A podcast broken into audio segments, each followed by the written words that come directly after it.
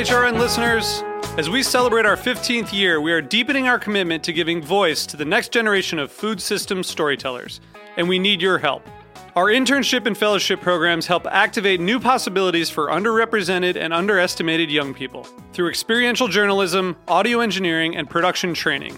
Through these unique programs, HRN helps food equity stewards build essential workforce readiness skills that expand their potential and foster economic mobility. Please consider supporting these critical programs. And with a minimum donation, you can be entered to win a dinner for two at an amazing restaurant in one of eight cities and tickets to a concert at a great venue in one of those cities. We have incredible partners across the country who have donated, as they also share our passion for helping to educate the next generation of food systems storytellers. Check out heritageradionetwork.org slash 15 to donate and enter to win today. That's heritageradionetwork.org slash 15 to donate and enter to win today. And make sure you donate before March 31st. Thank you. You're listening to Heritage Radio Network. HRN is food radio supported by you. Learn more at heritageradionetwork.org. This episode is brought to you by Roberta's, home of Heritage Radio Network since 2009. Learn more about Roberta's at robertaspizza.com.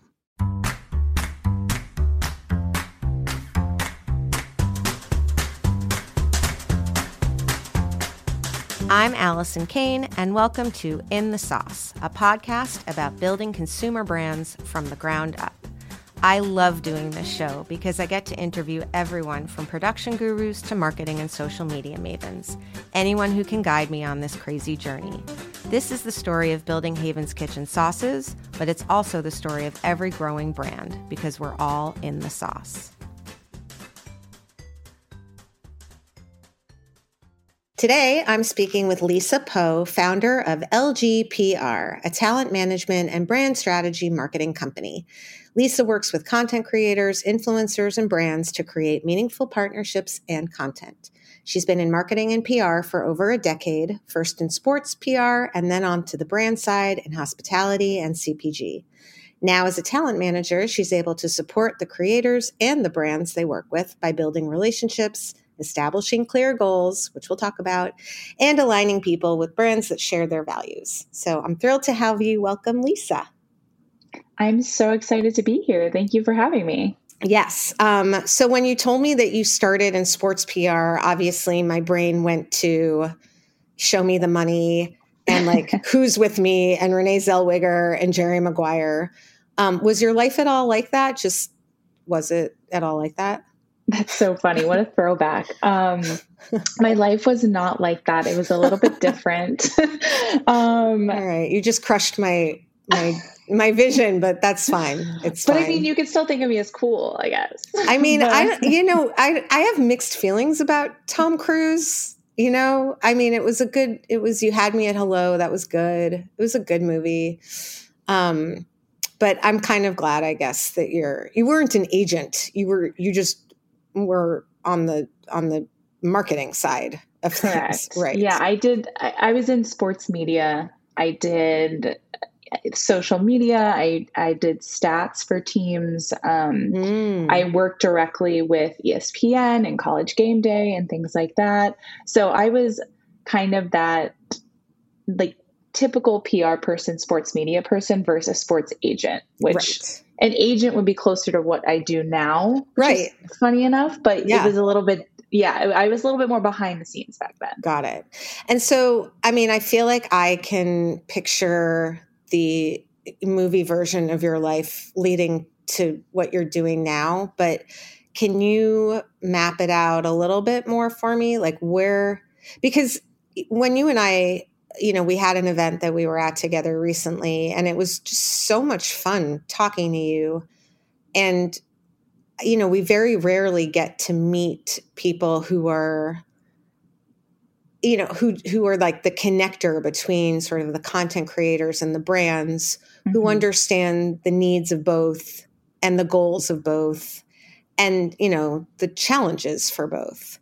Um, and I can also see how content creators of today are very much analogous to athletes of, you know, yesterday as well as today. But they do need representation, and people who are creative or good at their craft aren't necessarily the ones who should be negotiating their own contracts or building their calendar, you know, schedules. Um, so tell me a little bit, if you don't mind, just what that route to your current job that I know you love so much um, was like. Yeah, well, it was great chatting at, at our event. And but those kind of moments are the highlight of my job now and, and kind of where I'm at now. But so I, I started I started my career in, in collegiate athletics actually. This was pre NIL. So mm-hmm. pre pre when they could make money. Yeah. So I did, like I had mentioned earlier, a lot of behind the scenes media stuff. I ran the social media pages for the teams. I you know, did conducted media interviews with so outlets like ESPN. So fun. Honestly, so much fun. I thought I was going to be doing it for the rest of my life. But, you know, being a young woman in sports mm-hmm. over 10 years ago now, yeah. We, yeah. Wow. Over 10 years ago now is a lot different. And, yeah. um, you know, I also saw that to get where I wanted to be in that world, it just wasn't the lifestyle that I was looking for. Right. So I actually left my job um, willingly, which people thought I was crazy because they're like, "What? You have the best job ever!" and I got a job um, still in sports. I worked in professional golf and professional tennis, kind of running mm-hmm. media rooms and things like that. Mm-hmm. And then I worked for the hospitality group that ran a golf tournament. Mm-hmm. And then I landed at a CPG brand in the natural products industry for about seven years. And I did traditional PR media. Then, once influencer marketing, Instagram started to pick up things like that, I really, really attached to that and was really mm-hmm. excited about it early on. It kind of built out the whole program there.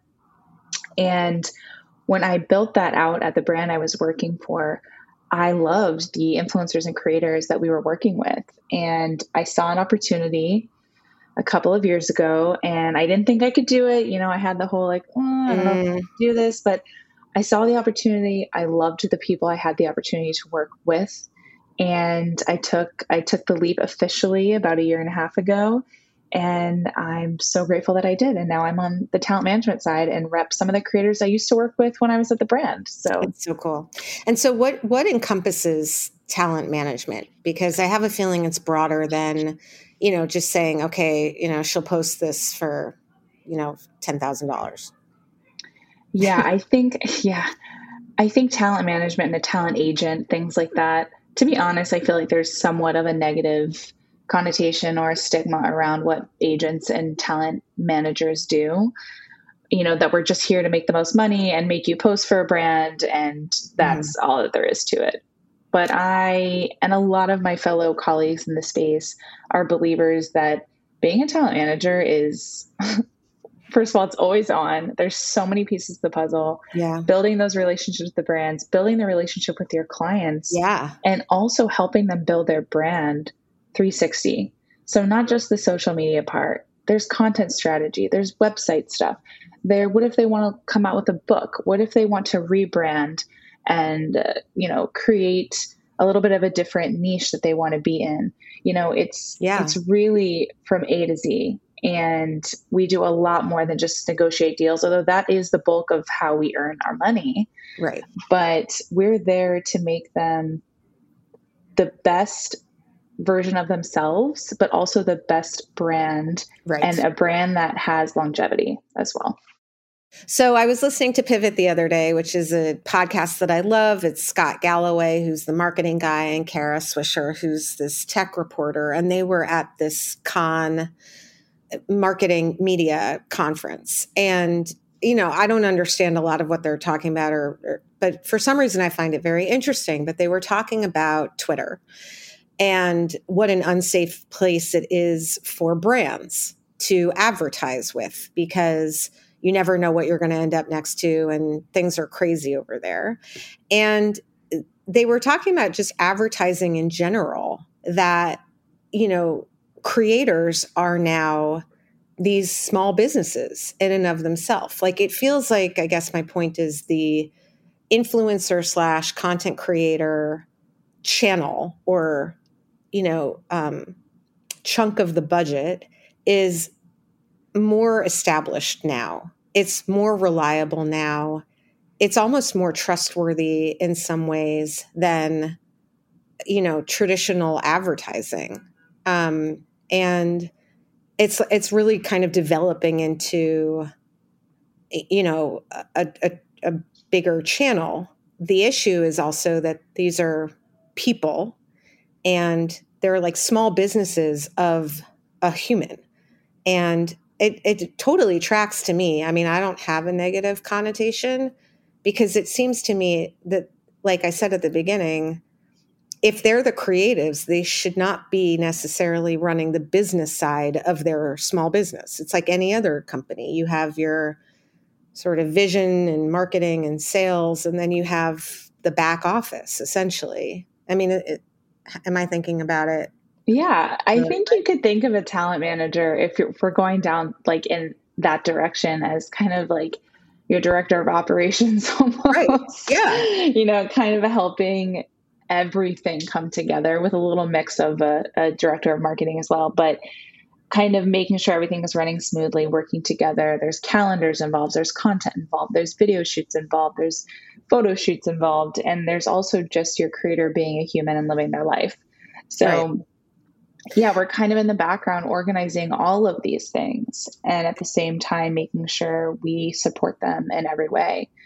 So, but there was one thing you said about the trustworthy part of advertising that I I caught onto when you were talking and mm-hmm. how Twitter and even TikTok to be honest, there's mm-hmm. there's a lot of risk around advertising in general, but I would say Twitter, TikTok still like Meta has kind of put some guardrails up in the last four or five years that have done them well and and kind of the risk factor but the trustworthy piece i think a good creator a good influencer has the trust with their audience and therefore they're going to trust what that person says versus what a brand says which is what right. influencer marketing is but i think the one thing that i look out for in creators that i want to work with and that the consumers will want to find is they want to feel like their friend. Mm. You know what I mm. mean? Like if think about it this way, if you want if your friend's hair was you had a friend who her hair just started to look so shiny and beautiful and you mm-hmm. saw her every day and you were like, "Hey girl, what what are you using? Like your hair right. looks so good." And she told you, you would go out and buy it. Yeah. Because you are like, "She's my friend. I trust her and her hair looks bomb." Right. So, you know, think of it like on a, another scale, I guess you could say, but like that audience is their friend or that's what, what they should be if they're you know a, a, a, good person with good morals and values and good content as well so right. the trust part is really big and i think once you have that you'll have a great relationship with like the creator will have a great relationship with the brand because they are helping them earn that trust with the consumer. And so that is the crux of what we really want to talk about today because you know out of the you know, 2,500 downloads a week, I'm guessing that 2,400 of them at least are, you know, people who are either building brands or, I mean, you know, founders of brands, operators of brands, right? And so on the brand side, you know, we have questions. A, mm-hmm. you know, what should we be expecting from creators and influencers and what is the difference between them b you know how do we really get the, get the most out of that relationship what does that mean you know how should we go into that relationship? You know what are the goals? Because i think you know what we're all trying to do and you know this is we're all trying to prove this elusive thing called brand love. Mm-hmm. And, you know, again, UGC and content is one way that we can really prove it. You know, this is how many people comment, and this is how many people save our recipes, and this is how many people come from TikTok over to our website because they we can't prove that they're buying it because we're not direct to consumer but we can prove that they have some intent to buy and mm-hmm. that you know there's that there's that groundswell so knowing that, which you know you do from the brand side, what are the sort of um, goals that we can set with creators? What should we expect and what should we not expect? I think, well, I think the ultimate goal when it comes to working with a creator, and really quick, I'll touch on the different. I think you also asked creator versus influencer. Yeah. And my very short answer to that is all influencers are content creators, but not all content creators are influencers. And so, because all influencers are creating content in that way, but not all content creators are creating content to influence someone to buy something. So I think that's kind of an easy way to look at that. But goals for a brand when when working with a creator and or influencer, however you want to reference these these um, talent, I think first and foremost, and we're gonna I'm gonna say this word a lot, and I feel like it's buzzwordy a little bit right now, but look at it look at the relationship first and and you'll know like does this person that you this creator do they have content you really love and that your brand wants to be part of it? Do they have super like do they have mega sale selling power? Like you know, like what get to know them and build that relationship and I think you can set your expectations and goals from there.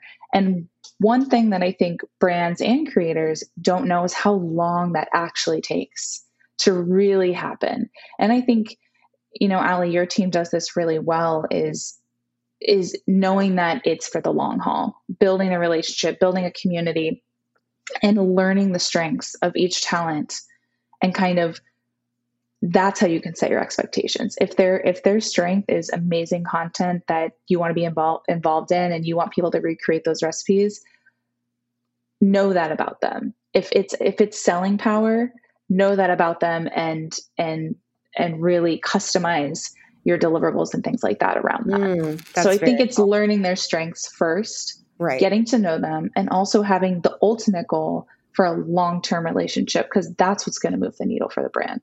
I love that. All right, we're going to take a little break and then we're going to come back and we're going to get like super deep. We'll be right back.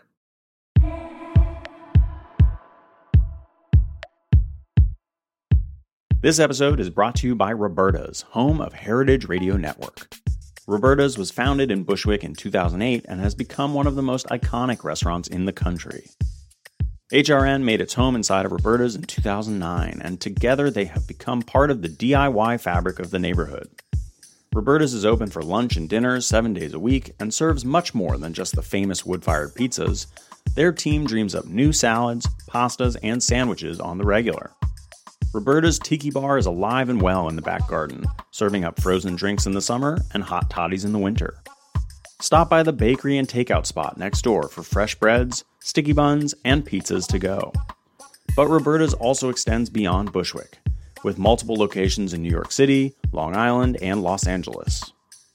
You can also find their frozen pies in grocery stores around the country. The spirit of Roberta's, like Heritage Radio Network, is everywhere Here's to many more years of pizza powered radio. Learn more about Roberta's at robertaspizza.com. I'm back with Lisa Poe, founder of LGPR, and we're talking about brands and influencers and content creators. Um, so basically, you know, I was going to ask you, how do you know what's going to be a good fit?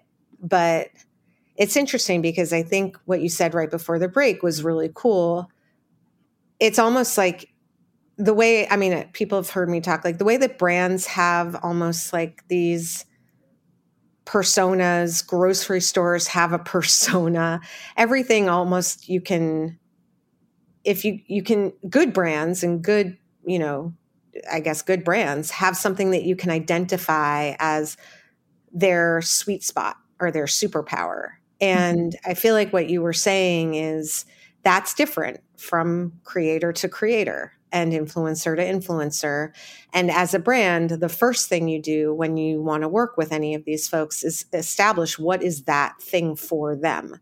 Mm-hmm. Because if you align yourselves to, you know, clicks or reach, but they're not, that's not their thing. Their thing is like deep connectivity and people just really listening to them, for instance you're going to be disappointed, they're going to be unhappy, and it's not going to be a long term relationship. Yes. I think to put it really simply is know the creator, know the talent, know what their strengths are, and that that takes time, which I said before the break. And I think that people, you know, I think everyone's guilty of it. We're all tapped out, we're all moving pretty quickly. But these relationships and the success that comes from quote unquote influencer marketing takes a lot of time. Sometimes there's a viral moment that's, you know, like really pops off and it happens really fast. But even those, to sustain them in the long term, it's going to take time. So I think it's just knowing that creator, knowing that talent, and knowing and setting proper expectations from there. So speaking of virality, um, I, you know, I mean, you know us well over here. We're not going for virality necessarily. We're not going for even like follower count. We don't even measure those metrics at this point. Um, partly because follower count seems to have slowed down a lot. Like we were fortunate, we hopped on TikTok when we did, and that's how we got, you know, into the 40s pretty quickly, but it's hard to do now. Same with Pinterest, we were on there really early. Um, so it, I don't know. I mean, you'll tell me as the expert, but it seems like the follower count is not necessarily the goal. And then virality, you know, we've had a couple of viral things and it didn't necessarily lead to more people putting together that they should go to the grocery store and buy our product. Mm-hmm. Um, so if those two aren't the metrics, you know, what should we shift our thinking to? Like, what should we be looking at, both when we work with content creators and also when we make our own content internally? Yeah, I think a question to ask for those brands that are looking for the viral moment, which I know your team does a great job of not really leaning into that, is what is a viral I mean, moment? Fun, but they're you know, right. then what? You know, exactly. So that was you know asking the question: What is a viral moment if you can't extend that awareness or that engagement? And what are followers if they don't engage or if they don't care? You know, what does that number mean? So I think it really depends on the goals of the brand if we wanted to get in depth on what to measure because we can get quantitative with it. So, you know, if reach and awareness and just getting the name out there is the goal, we're looking literally at impressions and views and things like that in a quantitative place. And can but, we talk about that for a second? But before, yeah. I have a feeling you're going to go over to like more on the retention and like community mm-hmm. building as the next thing. But sticking with reach and awareness. So, I mean, people who listen to me regularly, maybe it's just, you know, because of our, you know, somewhat limited distribution. But even when I interviewed Ross from Daring, and he mm-hmm. had Kourtney and Travis, and they did a whole thing on Daring he's i think they're in 18000 doors and he said the only regret he has is that he did it too soon they didn't have enough distribution to really juice the lemon on that type of awareness and i thought that was really interesting because 18000 doors is a lot mm-hmm. and you know again it goes to like awareness of the brand if consumers can't get it readily easily at wherever they want it that's not necessarily a good thing. Right. You know, it can lead to frustration. I mean, people have heard me say it. The number one comment we have, we have over 200,000 Pinterest followers. We get a lot of, this is annoying. I can't get this product. Mm-hmm. You know, that's not the kind of engagement that we want. Right. So, I mean, who, when you hear a brand saying we want reach and we want awareness, do you ever try to steer them away from that? Or is there is there a proper place for it? And maybe i'm just not seeing no, it entirely. That's a really great great question. I think to put simply brands aren't going to buy or consider the product if they don't know what it is. So you know right. i would never steer them away from reach but i will say before a brand invests in something or goes out on a limb to be with a Kourtney and Travis, as you mentioned, or the new it girl on TikTok, Alix Earle, you know, before they have they invest the time and resources into something like that, I think the foundation really needs to be there. And we say foundation, we mean the product has to be good first and foremost. The packaging mm-hmm. has to be has to be appealing uh, to the eye. I'm a big person on packaging. I could go in depth on that, but mm-hmm. you know, it has to be something people want. Um, and also, you said it, accessibility. Mm-hmm. Where are you, are you guys accessible online? Do you have? Can you make enough product with your supply chain? Can you, mm-hmm. you know, that foundation is so important. And I would never stray a brand away from trying to get that reach and awareness. But before they take that next level of reach and awareness by investing in a big celebrity or by, you know, maybe trying to do something custom with a big TikTok influencer. Right. Are you guys prepared for that? Because mm-hmm. if you're not, like you said, the engagement and the the reaction will be great up front, but in the long run or even right. in the short run, it's not going to be so great. Yeah. So I think that foundation is something that brands really need to hone in on before they're like, let's get influencer marketing going, you know? Right. Yeah. And so, okay. So the flip side is you were going to say, mm-hmm. on one hand, you have awareness, you know, and, um, uh, what was the second part of it? Reach. Mm-hmm. And then on the other side of it, you have depth. I you guess. have. I mean, if I, I keep, I think I said this on a. I was talking to a colleague recently, and I used quantitative versus qualitative. So I'm going to keep that theme going here. Okay. You know, we were talking about quantitative a little bit with reach, views, how many people, you know, impressions, all of those KPIs like that. But what's really going to matter when starting out is is more that the quality, the qualitative data. The con- right. you know, does the consumer trust you? What's the engagement like? What's your sentiment like online? Do they, you know, do you have? I already said this, but do you have trust with your consumer, and how are you going to get that? I think it's looking at what are consumers saying and are they engaging in a positive way are you solving a problem for them going back to the marketing basics and leaning into that qualitative data to kind of measure success of right. course, reach and awareness. Again, I would never, ever, ever stray a brand away from that being a goal of some sort. Right. But I think sometimes people want to make marketing and influencer marketing and content strategy a science when it's, it's there's it's, so much more to it because it has feelings and emotion and people attached right. to it. And the other thing is, I mean, just I remember, you know, we the first viral thing that we had there was a lot of negative stuff. Mm-hmm. I mean, mm-hmm. When you have that many people, the bigger that you get, the more unfavorable you get. It it just you still have a lot of people that love you, but then there's a lot of the other stuff and the nonsense, right? And that's part of what makes it go viral. That people started fighting with themselves yes. on our post about nothing that had to do with chimichurri. Um, and it it made me uncomfortable um you know and ashley was like no this is this is what it is you know it's okay. Um but it's almost like be careful what you wish for. You know engagement for engagement's sake can sometimes be unpleasant. And you know i guess there is a there is a role for that. Um but you know right. as a young brand you don't necessarily want people fighting on your TikTok post. You just want people being like, "Yay, this looks so good. Thank you. Where can I get it?" You know. The unfiltered opinions on TikTok get a little out of control. and I'm like, what are they even talking about at this point? They were arguing about like making something from scratch or not and they just all everyone just got really like, you know, jazzed up. Another way to, to think about this when we're we're talking about like going viral and measuring KPIs and all these things think about you as a person.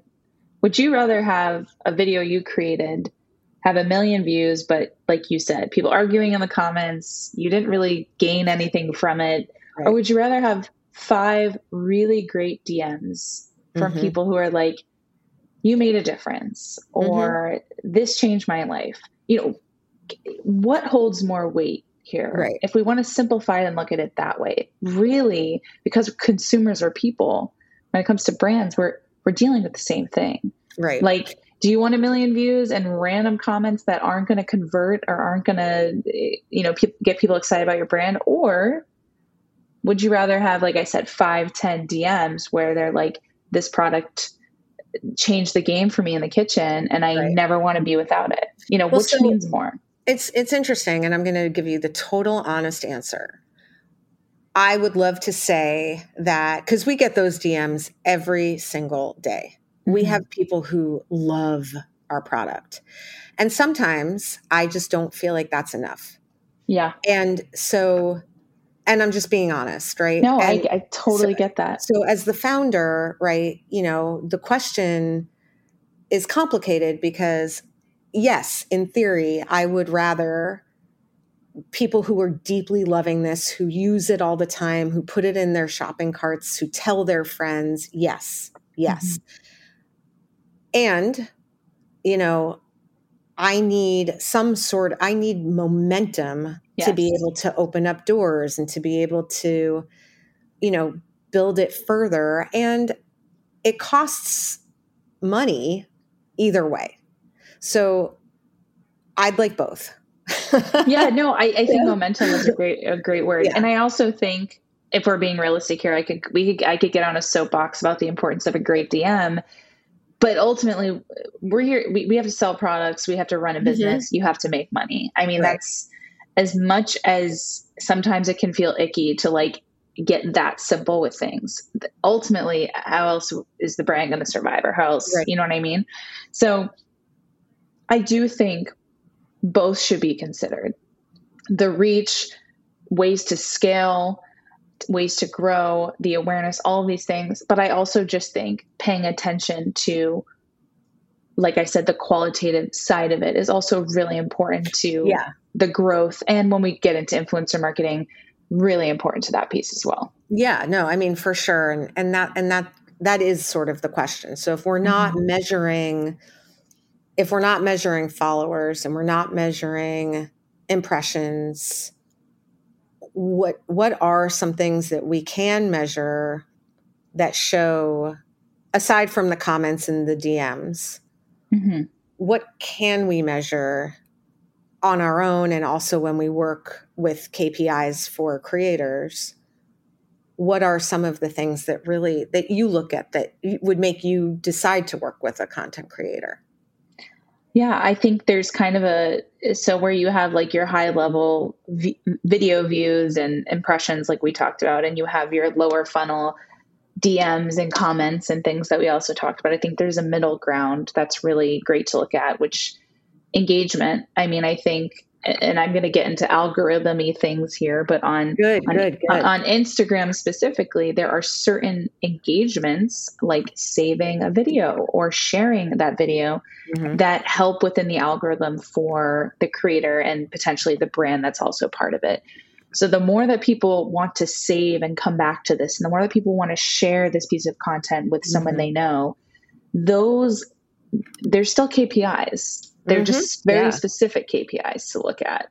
Those are kind of two examples of of middle middle ground KPIs that are both are important for both ends. You know what I mean? And I think will also tell the brand and the creator like what's working and what's not. How are we going to keep going?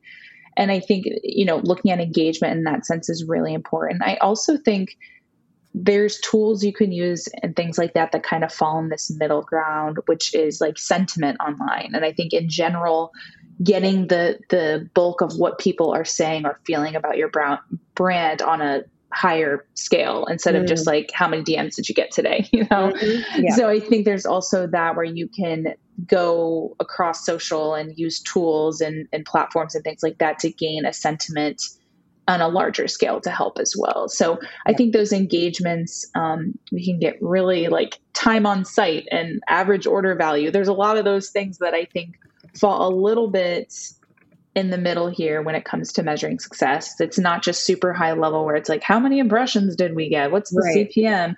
And it's not super lower funnel where it's like, did this person tell me they loved the product in a DM? It's yeah. like, let's look at the numbers of shares, saves, um, comments, you know, right. and what's the sentiment of those comments? And does that extend, that right. sentiment extend online and on a blog and, you know, things like that? Right. And does it align? I mean, one of the things, you know, very early on, part of the challenge we had was we happen to be keto. We also happen to be vegan. We're also, you know, sustainable packaging. We're also very versatile. We also make dinner easy. And we just kind of didn't know you kind of have to lean into one one primary message.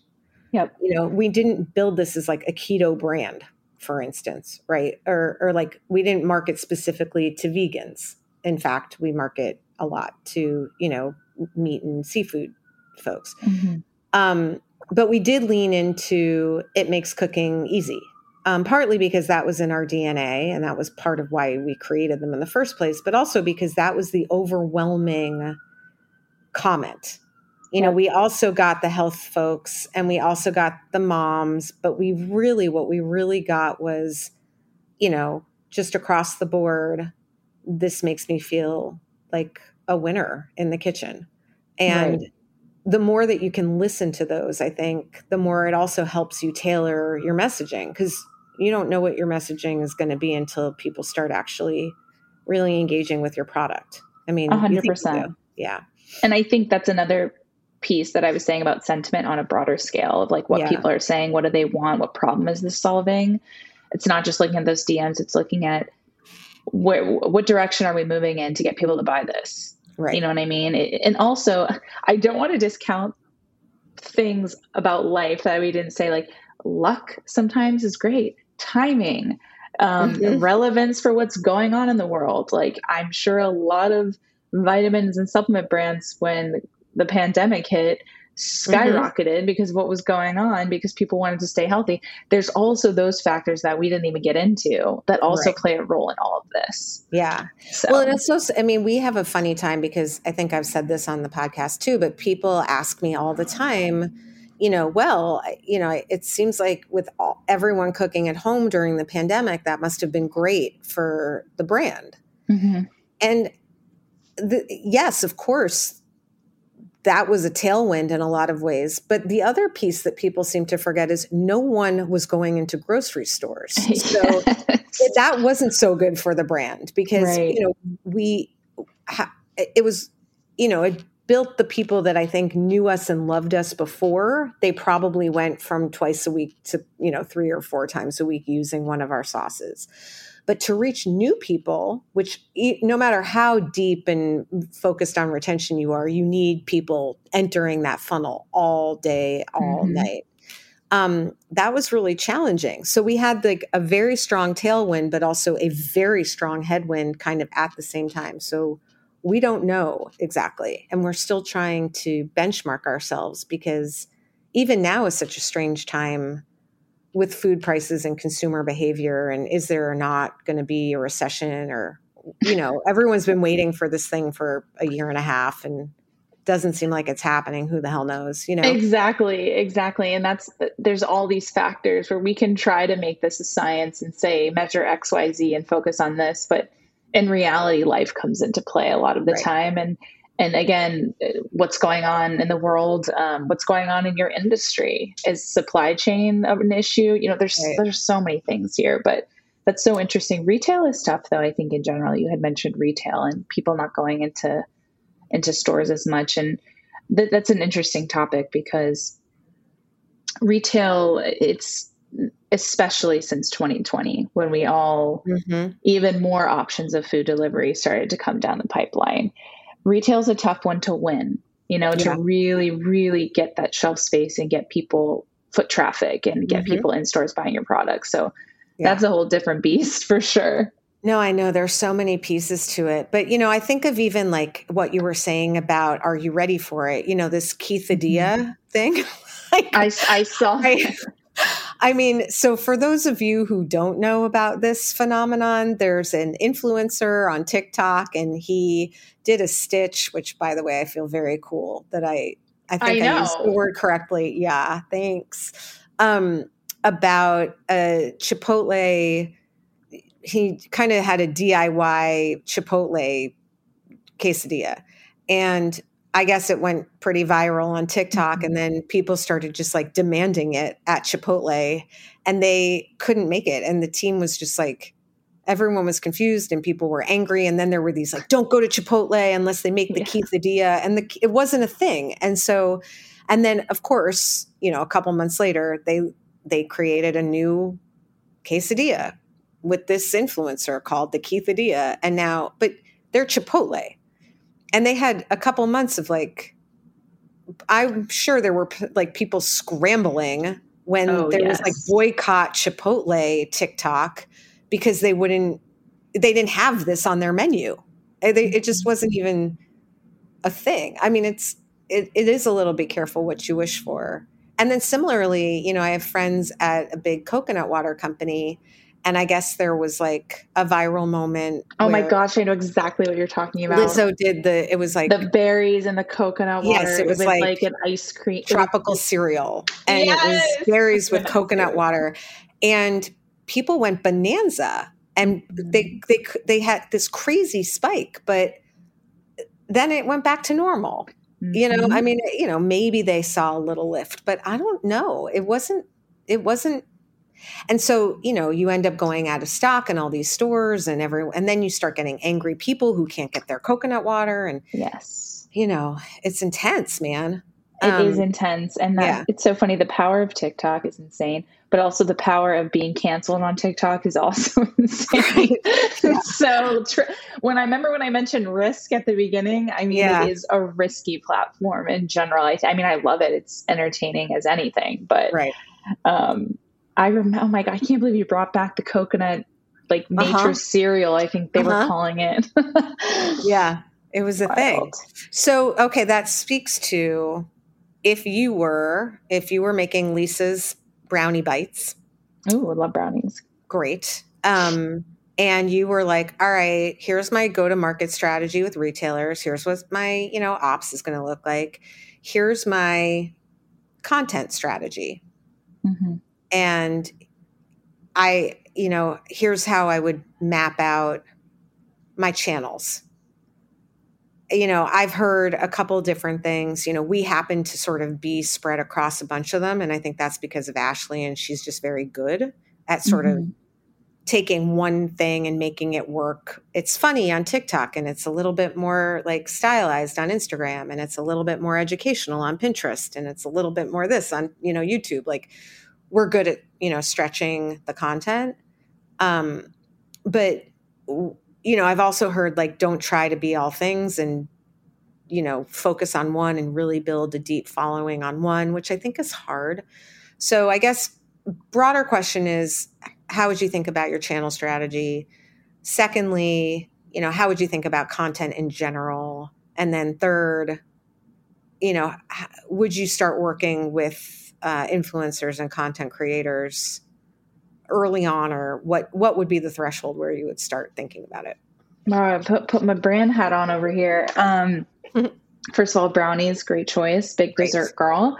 Um, first and foremost, and I said this earlier, the product I would want to make sure it was amazing and the packaging was appealing. I'm big on that stuff. So all of that stuff we're gonna right we're going to check those boxes really quick mm-hmm. and pretend it's 10 out of 10 it's amazing you have the best brownie bite in the best perfect. package and you're ready to rock i think the first step i would take when creating a content strategy or choosing channels to focus on would be to figure out who and who my target audience is and wait, mm-hmm. where they mostly are so if brownie bre- if brownies were having a moment on TikTok, let's say, and mm-hmm. there was a lot of opportunity on that platform with recipe developers or um, I don't know, maybe it was like a maybe it's a trending after school snack and moms are buying it. You know mm-hmm. what I mm-hmm. mean? So it's like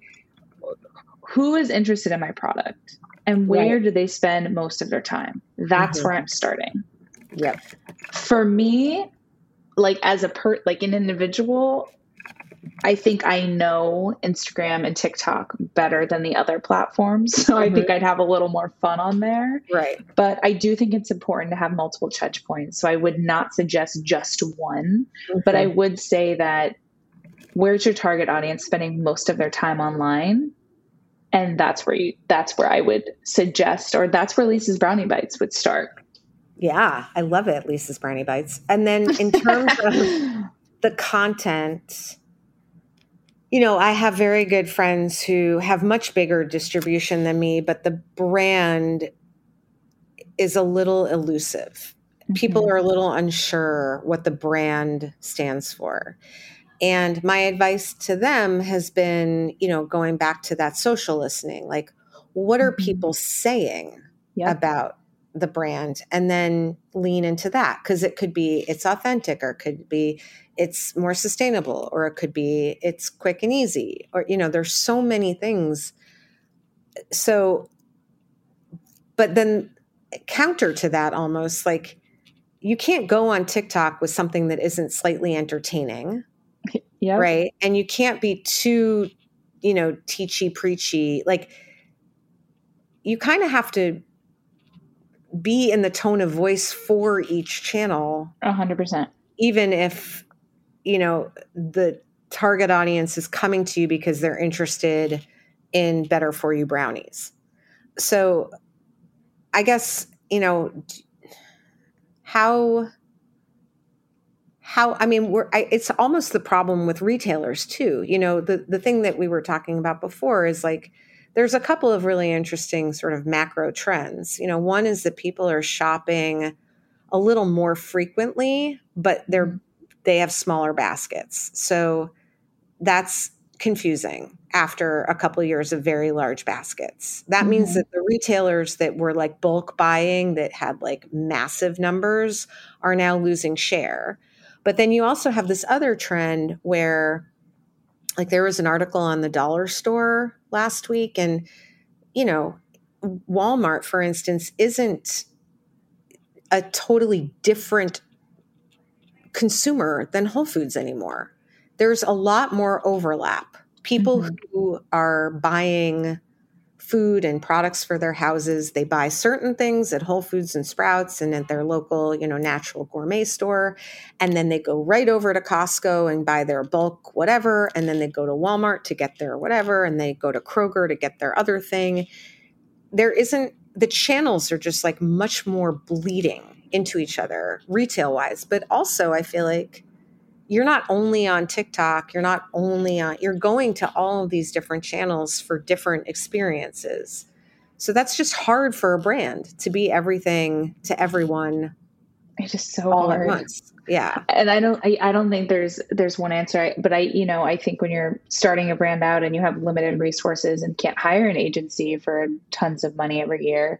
Right. You, you do have to hone in just for, to be able to show up Right. So I think it starts with the platform or platforms, like I had mentioned, where you feel that you'll reach the buyer or consumer of your mm-hmm. of your product the most, and then expand. And it is important to, as you mentioned, be be in the tone of voice of each platform. And, and you hit the nail on the head. So your your social team must be you're on it because you know with pinterest being educational and tiktok being entertaining and instagram being a little bit more curated mm-hmm. there's there's all of these different ways to show up but when you are starting out i think it's it's important to to not spread yourself too thin right okay so now going back to your day job so yes. you know what do you want the marketing teams that are listening to this to know about working with content creators. What do you think they misunderstand going into the relationships? What have you seen really work with content creators and brands? Um, and what are some innovative ways that brands are working with those creators?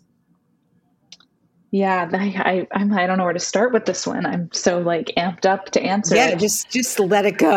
Just Wait, just, consciousness. Do you, want, do you want to rant or? yes, I want to rant. Okay, so I'll start off by saying I was on the brand side, and we just spent quite a bit of time talking about the brand side and brand strategy, and and I've worked with agencies as well, and I've been in those shoes. And now that I am more on the talent side, representing the creators, it's a really interesting viewpoint being on the other side. Mm-hmm. I want to say this, and I think this is going to sound cliche, but I, I really and I, I know there's so many layers when a brand is working with a creator. There's so many layers of review and the exec team has to have done all the things. But i i want brands and agencies to remember that these are they these are people. They're all very different. They have very different strengths. And take take a extra 25 minute phone call or zoom call or google meet call or whatever to get to know those strengths a little bit before mm-hmm. you strap them into something mm-hmm. and i think mm-hmm. that goes for the creator and, and talent management side as well getting to know what the brand is expecting and seeing if it works just take take that extra book book the call do mm-hmm. it i'm just gonna i'm just gonna put it out there are we on the same page or not and mm-hmm. I, I, I don't you know what i mean and I, it doesn't yeah. take that long to figure that out so i would i would just give that psa out in general love it um and again there's people behind these they're not machines they're not robots i think a lot of the time in the marketing industry when you have exec teams to report to when you have roi goals every month when you have xyz you tend to want to make this into a science and make this mm-hmm. quantifying this perfectly. There is that doesn't exist. Right. And I really wish, you know, there are best practices, there are good CPMs to look at, there are good sales goals to have and clicks that you want to reach. That that's all great. But I, I, I think trying to make this a perfect science is is a huge mistake and mm-hmm. I I wish brands and agencies and people's talking about it on podcasts would would stop trying to do that mm. because ultimately there is no exact science when it comes to people. Mm-hmm. That's good yeah. So I mean, I obviously got on a soapbox. A no, I bit. like that. There's no exact science when it comes to people. I'm writing that down. Oh, amazing! Um, Love that. Look at that little snippet. I know that was good. I wish I had better editing skills, or we would like do a little snippet of that on LinkedIn, but I don't, alas. So there it is. All right, and so I mean, I think the next piece is working best with these creators. That mm-hmm. is that that is it. Like you're understanding that they're human. Mm-hmm. um what have you seen work? What what what does success look like to you? You know is it is it simply online engagement? Are, you know like I, you know? I think success with with a brand partnership when it's with a creator slash influencer and brand i think what I view as success is watching the influencer's audience fall in love with the brand like the influencer is. Mm-hmm. And there's a lot of ways we can look at that. You can look at sales, of course. You can look at DMs, comments, engagements, all the things we talked about earlier in this mm-hmm. podcast. Mm-hmm. But that take and I said it a million times. That takes time, and I think mm-hmm. those longer term relationships and seeing the community behind the influencer creator start to back the brand as well right. is a beautiful thing. And something you know there's some really unique ways and i think this was a question you asked as well you know to get creative with brand partnerships. Yes social media is, is going to be part of it for a long time coming. That's not mm-hmm. going to change branded posts content online like it's going to be a big piece of it. But doing those collaborations. Maybe you're doing a custom product. Mm-hmm. Maybe you are doing a limited edition something. Maybe you are maybe the brand is supporting an organization that the creator feels super strongly about or a community that they want to be recognized and bringing in the brand into that as well. Like there are ways to to get really creative and have fun with this that will will also help meet the brand's goals and will make the consumer fall in love with the brand like the creator is. Mm. So it's it's taking that extra step. This takes a lot of time. Uh, and getting creative because ultimately the people that you're working with on the influencer and creator side they are creatives right and so you know backing into i think what i'm hearing you say is like having someone do a post mm-hmm. is probably not the best use of your dollar probably but, not but building a relationship with them so that there's at least some continuity mm-hmm. and they seem like they're genuinely into it. Mm-hmm. A, it feels more real. They trust them more.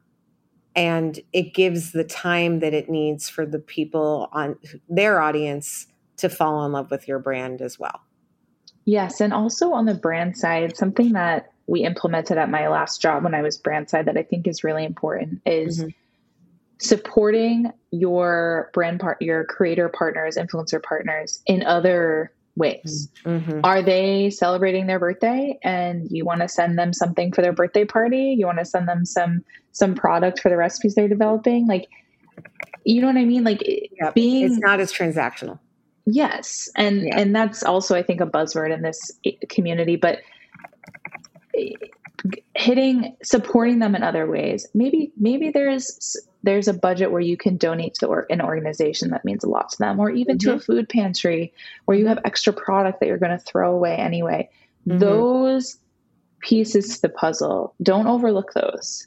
Right. Because again, I know that we're all we all have to make money, we all have to pay the bills, we all have to pay our employees, we have to drive sales. Totally get that.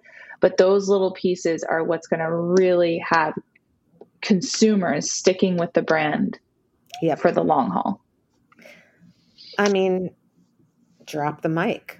Amazing. Drop that, the mic. Yeah, that's it. I mean, I'm like, all right. You got well, me on my creator. I have, brand. I have. Here we well, are. I wanted, I wanted people to hear it because I think, you know, I, I see what goes into it, and those of us who have not edited a, you know, 14 second video have no idea how hard it is to do and how much time it takes Mm-hmm. Um, so I feel for everyone, and and I think in general, this whole business is built on relationships from your suppliers and co-packer to your retail buyers to to the people that are out there, you know, selling you and marketing you, and you know, it's too hard of a business to not have good relationships at this point, you know, and maybe right. I'm just too old. Um, no, you are not. Yeah. Got to go back to the basics. Here. Yes. Um, all right, Lisa, I can't thank you enough. That was just super, super packed with all sorts of fun stuff. And I don't think I've any I've ever had someone who represents talent on the show. So episode 204. Woo woo. Um, thank you so much for coming on. It was great. Thank you for having me and thank you for also you and your team for bringing these conversations to people and also for supporting a lot of creators out there in the right way. So I, I want to say thank you for that and um, for giving me a chance to talk about stuff that I'm really excited about. Yeah. Well, thanks. Um, Armin, thank you for being our own personal creative, I guess, in a way. Engineering these things is not easy. And um, I appreciate all that you do as well as Heritage Radio. And um, listeners, thank you. Um, everyone has been just very jazzed about the last couple of episodes, and I've gotten some very funny, nice reviews after I posted on LinkedIn that I got a bad review from some guy. Um, so thanks everyone for coming to my defense, and I will be back next week with another episode of In the Sauce. In the Sauce is powered by Simplecast. Thanks for listening to Heritage Radio Network, food radio supported by you. Keep in touch at heritageradionetwork.org slash subscribe.